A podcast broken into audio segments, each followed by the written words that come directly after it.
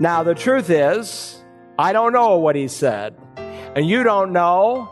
And no cult or any other group or pastor or preacher or evangelist knows either. The only one who knows is God Almighty and at least the Apostle John. Welcome to Search the Scriptures, the Bible teaching ministry of Dr. Carl Broggi, Senior Pastor of Community Bible Church of Beaufort, South Carolina. We're in chapter 10 of our study of the Revelation. In a message entitled God's Mighty Angel and Little Book, we were introduced last week to a second mighty angel who we are told places one foot on water and another foot on land. This symbolizes God's reclamation of earth for mankind, having allowed it to be under the control of Satan after the fall. Dr. Broggi noted that the little book which this angel brings with him is given to show that Jesus has authority to take the earth. This imagery is seen in numerous places throughout the Bible. It's noted in Psalm 8, and as we return to our message, Pastor Carl points to it in Hebrews 2, which refers to that psalm. Let's rejoin him as he reads from verse 6. But one has testified somewhere saying, Now, wait a minute. Does the writer of the Hebrews have a memory lapse? Oh, somewhere, can't remember where. No, not at all. This man obviously knows his scripture. He perfectly quotes the Septuagint, the Greek translation of the Bible. He's not forgotten anything at all. This is just a, a writing style to drive home a point. You come into my office and you say, you're down in the dumps. You say, I just don't feel like God loves me. And I say, isn't it testified somewhere that God so loved you, the world, that he gave his son? That's what the writer is here. That's the force of the statement. He's again proving the superiority of the new covenant over the old. And so to establish his argument, he wants to first establish the original destiny that was revealed by God. Stay with me, verse six. What is man? That you remember him.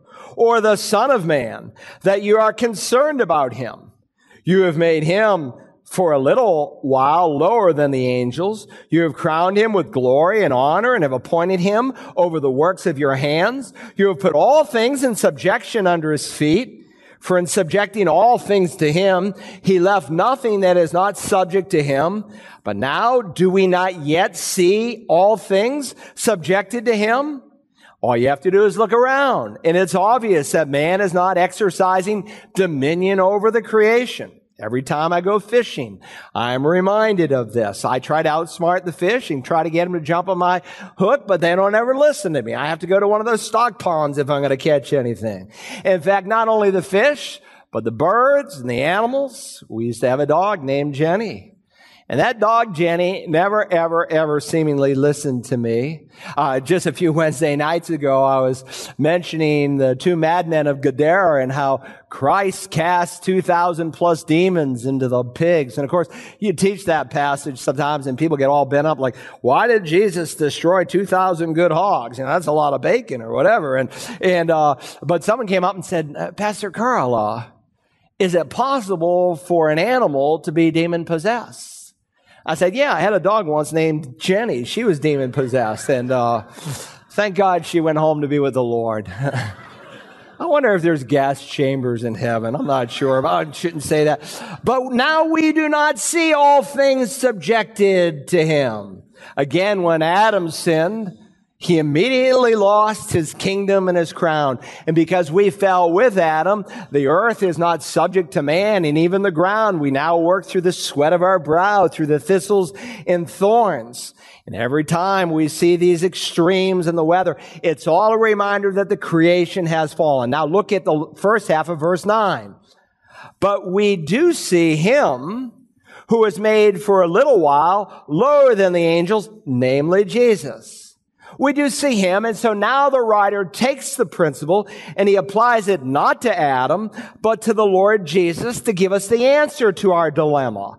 Jesus became a man. Why? That he might suffer and die, that he might recapture the dominion that was lost. We just read in Psalm 8.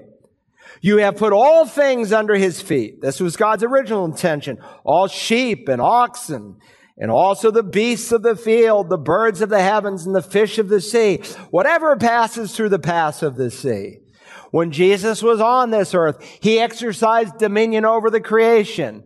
In Mark's account, when he describes the 40 days in which he was tempted in the wilderness, he was there with wild beasts, but not a one harmed him. On his triumphal entry, we are told that he came on a colt that had never been ridden before there on Palm Sunday. You try to get on a colt that had never been ridden before, and you see just what happens. Jesus exercised dominion over the fish.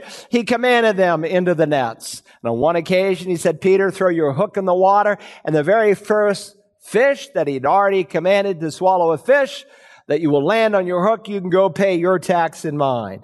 And he exercises dominion over the birds of the sky. My son Jordan years and I, years ago, were in the Ukraine and we stayed in one particular house and about five feet outside the window was this rooster. And I want to tell you that rooster started around 3.30, 4 a.m. and it seemed like he never quit. Now, I suppose I could have taken a shotgun and killed him, but listen, Jesus had dominion even over the birds. He knew the precise time that rooster would crow in order to send Peter a signal.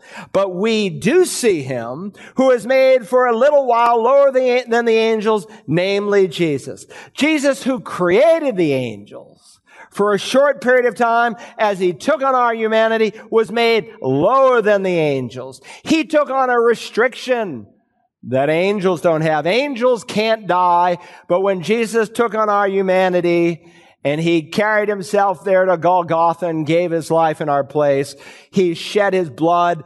For a little while he was made lower than the angels. Verse 9, because of the suffering of death, crowned with glory and honor. He did it that he might redeem the world. Now, John assumes you have that theology.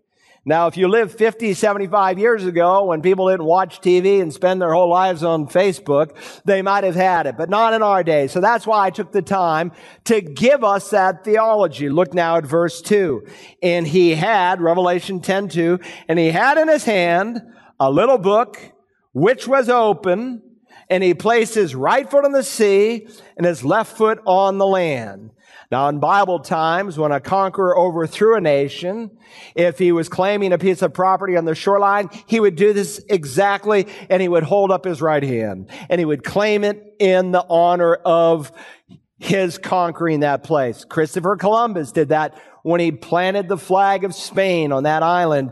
And even the Americans did it when we put our flag there on the moon. This method has been used for time and eternity, it seems, to claim something. But here's this strong angel who claims the whole universe in essence for Jesus. Remember in Colossians 1, I read it to you earlier, for by him, by Jesus, all things were created, both in the heavens and on earth, visible and invisible, whether thrones or dominions or rulers or authorities, all things have been created through him and for him. Now you may own a nice piece of property somewhere, a piece of land, but bef- and you may own it outright. You've got the title deed. But before you own that land, someone else owned the land. And before they owned it, someone else owned it. And God says in Psalm 24, the earth is the Lord's and all it contains, the world and all those who dwell in it. And I'm here to tell you that Jesus is coming back and he's going to claim it all once again. And so according to verse three, notice this angel cried out with a loud voice as when a lion roars. And when he had cried out, the seven peals of thunder uttered their voices. So this angel with a loud voice, a phone megale. We reverse the words and we get our word megaphone. With a loud megaphone voice, like the roar of a lion. I was a boy and I was in a zoo one time and all of a sudden that lion in the cage roared and I about jumped five feet. My dad laughed. I could still picture it in my mind.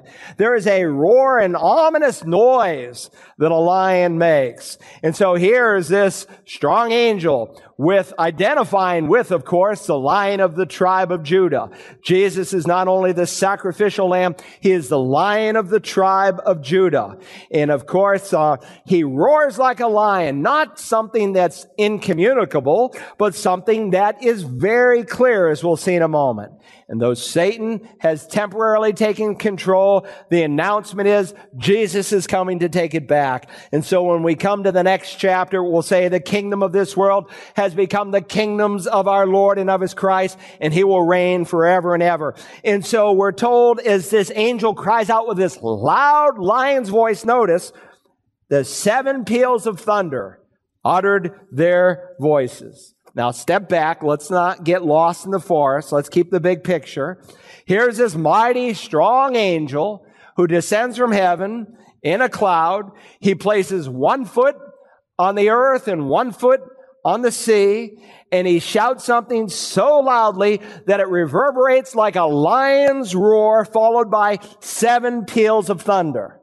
Now, eight times in the book of Revelation, thunder is associated with the voice of God's judgment. In many other times in scripture, it's used to describe God. For instance, in Psalm 18, King David said, the Lord has thundered in the heavens and the Most High uttered his voice.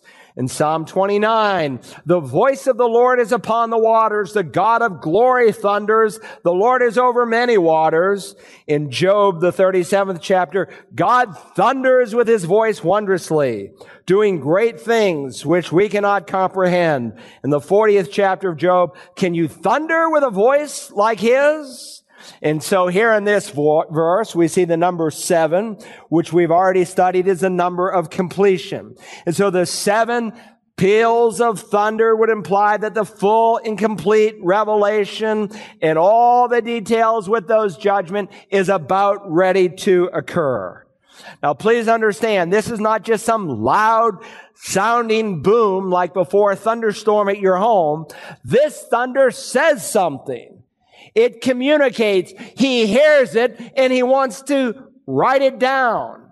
Remember on three occasions, God the Father spoke in scripture. Do you remember? In terms of in the new covenant time of Jesus' life on the earth, he spoke at his baptism. He spoke at his transfiguration. And the third time, if you remember, he spoke just as he entered there into Jerusalem on Palm Sunday.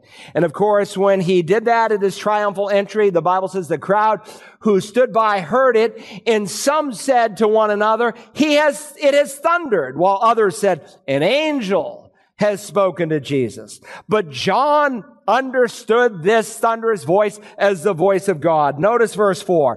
When the seven peals of thunder had spoken, I was about to write, and I heard a voice from heaven saying, seal up the things which the seven peals of thunder have spoken, and do not write them. Now follow this. John says, I was about to write down what I heard in the thunder, but God says, keep it sealed up. In other words, don't write it down. John, don't reveal to anyone what you have just heard. Do you know how much ink has been spilt as to what this thunder means and what was said. There are whole internet websites by some real wacko quackos who say that God told them what was in the seven thunders. Cults love to bring in extra revelation and manipulate the word of God. Now, we're told at the end of the book that God is very clear that He's given us everything we need to know and He hasn't held anything back in Revelation 22:10. And He said to me, do not seal up the words of the prophecy of this book, for the time is near. And yet, with this particular message given in the seven thunders, He's not permitted to write down what He specifically hears. Now, the truth is, I don't know what He said. And you don't know, and no cult or any other group or pastor or preacher or evangelist knows either. The only one who knows is God Almighty and at least the apostle John. Now all scripture is profitable. Every word. And so why did God allow us to read this morning about seven peals of thunder that represented some revelation of God? And then he doesn't tell us what it is. To me, this is one of the clearest passages of something you will often hear me say. That while the word of God doesn't tell us everything that we need to know, it tells us what we need to know. It's not exhaustive, but it is certainly sufficient for everything that we need. Is that not what Moses said?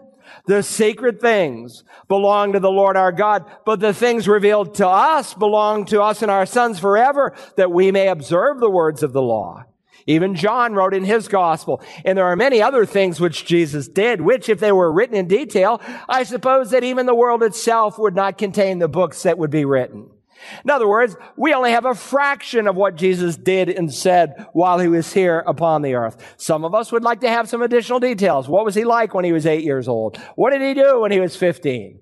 God doesn't tell us. Now there are books, even extra books, pseudepigraphal books. There's one book that talks about Jesus as a little boy. He has 12 clay pigeons and does a miracle on them and they turn into live pigeons and all this nonsense. But here's the thing, is that while God's word is not an exhaustive record, it is a sufficient record. And that is something that we need to know. Certainly, I'd love to read another Sermon on the Mount, but God gave us only one. There are some things that we don't need to know. And Christians are always trying to go to some new seminar and read some new book, and nothing wrong with those things. As long as they get you into what we do know, the Word of God. Now, that's the angel's appearance. You say, this is going to be a long sermon. I'm actually almost done. Secondly, there's the angel's announcement. The angel's announcement. I suppose if God told us everything we needed to know, our spiritual circuits would just burn out. Look at verse 5. Then the angel, whom I saw standing in the sea, and on the land lifted up his right hand in heaven and swore by him who lives forever and ever, who created heaven and earth and the things in it, and the earth and the things in it, and the sea and the things in it, and that, that there will be delay no longer. Now the announcement is pretty amazing, not just because of what the angel proclaims, but how he does it. Like a person in a court of law, and I'm told this is where it originates in America. A lot of the things we do originate from the Bible, and so you go into a court of law, one hand on the Bible, right hand in the air, and you make a commitment to tell the truth, the whole truth, and nothing but the truth. Now, clearly, this strong angel cannot be the Lord Jesus because in the way in which he takes this oath. Certainly, there are times in scripture where God swears by himself, right? There are three different occasions in the scripture because God can't swear by anyone higher than himself. He swears by himself to underscore the absolute certainty that what he's telling you he is going to do. But here, this strong angel does not swear by himself. He swears by him, God, and that was Jesus because we just read it from Colossians, who created heaven and the earth. Very important. And since God is the creator of the heavens and the earth, then God's judgment upon it is absolutely just. Look, if God did not create the heaven and the earth, as the evolutionists would have you to believe, then he would need permission to judge the heaven and the earth.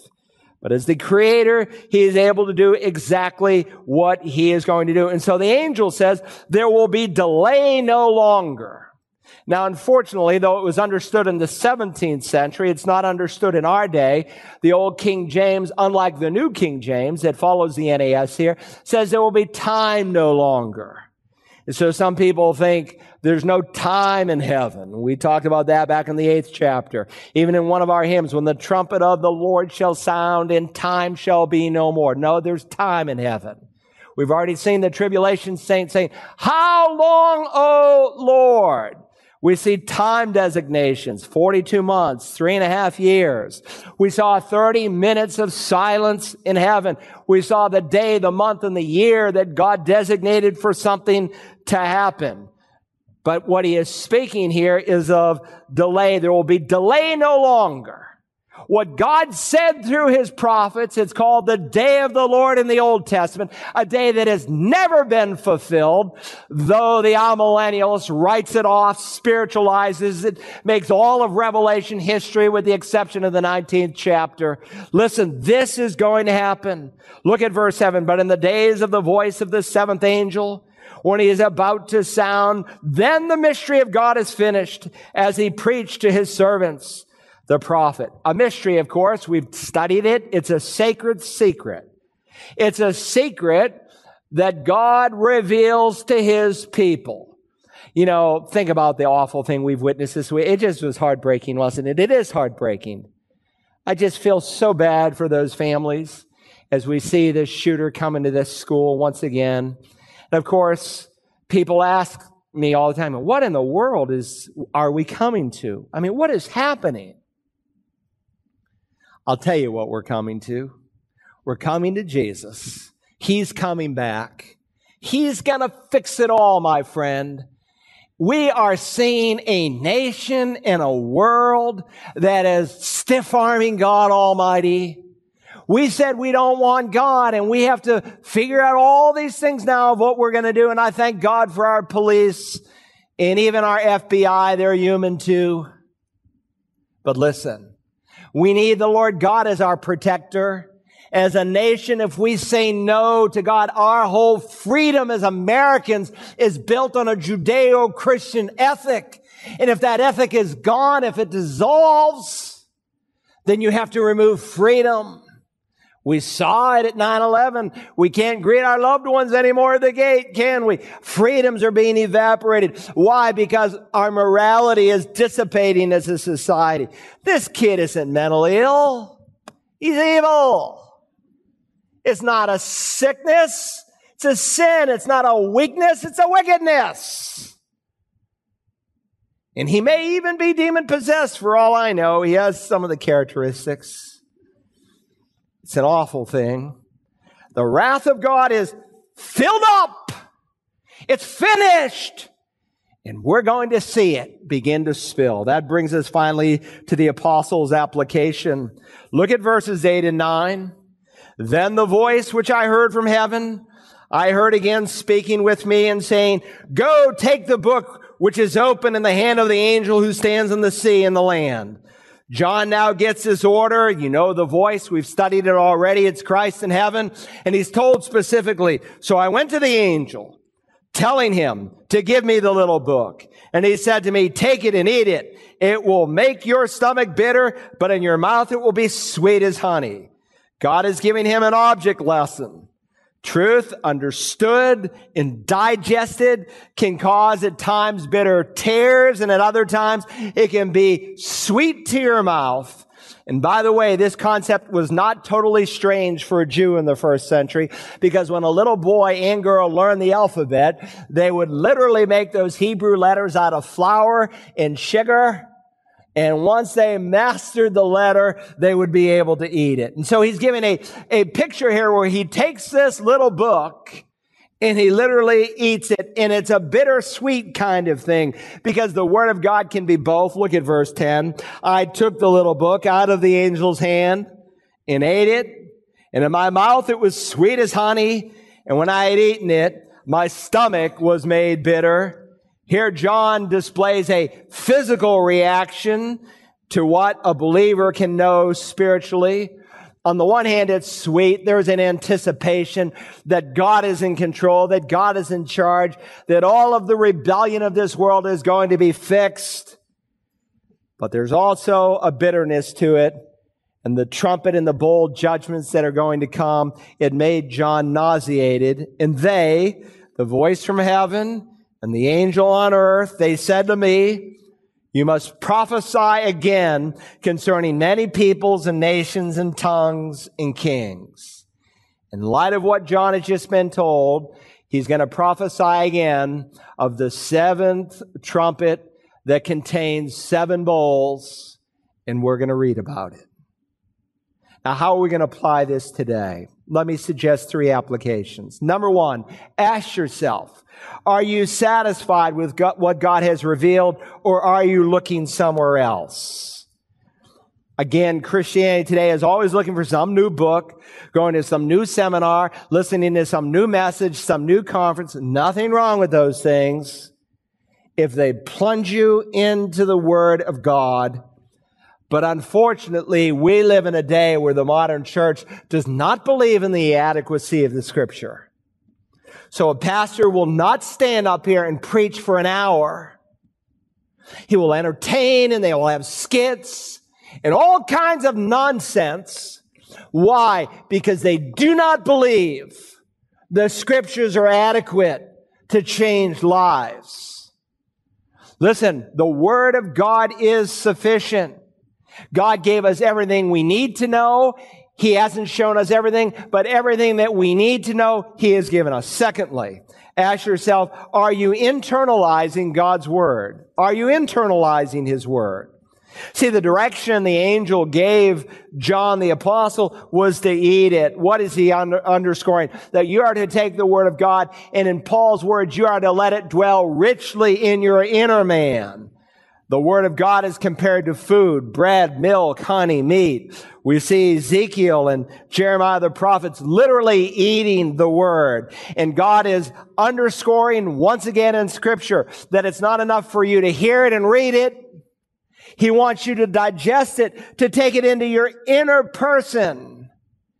And in some occasions it will be sweet.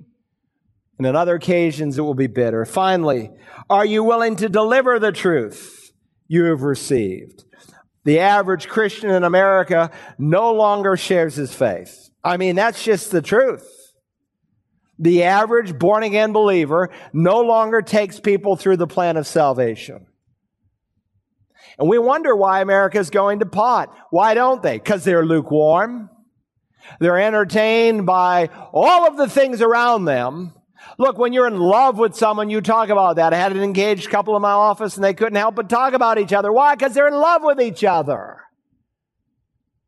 When you're in love with Jesus, you'll talk about him, even if people don't like you because you love him and you want to obey him. Now, the truth here of verse 11 was that it was not enough for, for, for John to internalize the truth. He needed then to deliver it, to write about it, to preach it. And we're going to see that beginning in our next session together. Look, it doesn't do you much good if you know that the wrath of God is real, but you never ever warn anyone about the wrath that is coming from heaven. God wants you to assimilate God's word, but he wants you to disseminate it as well. And if you share the love of God without the wrath of God, or if you share the wrath of God without the love of God, then you have been out of balance. This, the truth of scripture is both sweet and bitter. You can't just talk about God's love and not his wrath. You can't just talk about God's wrath and not his love. If you take one truth and you emphasize it to the exclusion of another truth, then you've made that one truth an untruth. No, we are to preach the whole counsel of scripture. We are to disseminate the bitter parts and the sweet parts. Otherwise, we have loveless truth or truthless love. To listen again to today's study entitled God's Mighty Angel and Little Book, use the Search the Scriptures app or visit us online at searchthescriptures.org. You can also order a CD or DVD copy by calling 877 787 7478 and requesting program REV25. Search the Scriptures is committed to introducing Christ to those who don't know Him and growing believers in their walk with Him. Join us in our mission through a one time or regular financial gift. Details are available online at searchthescriptures.org or through the Search the Scriptures app. Simply click the Give button. You can also call 877 787 7478. Thank you. Tomorrow we move into Revelation 11 and look at two witnesses from another place. Join us then as we search the Scriptures.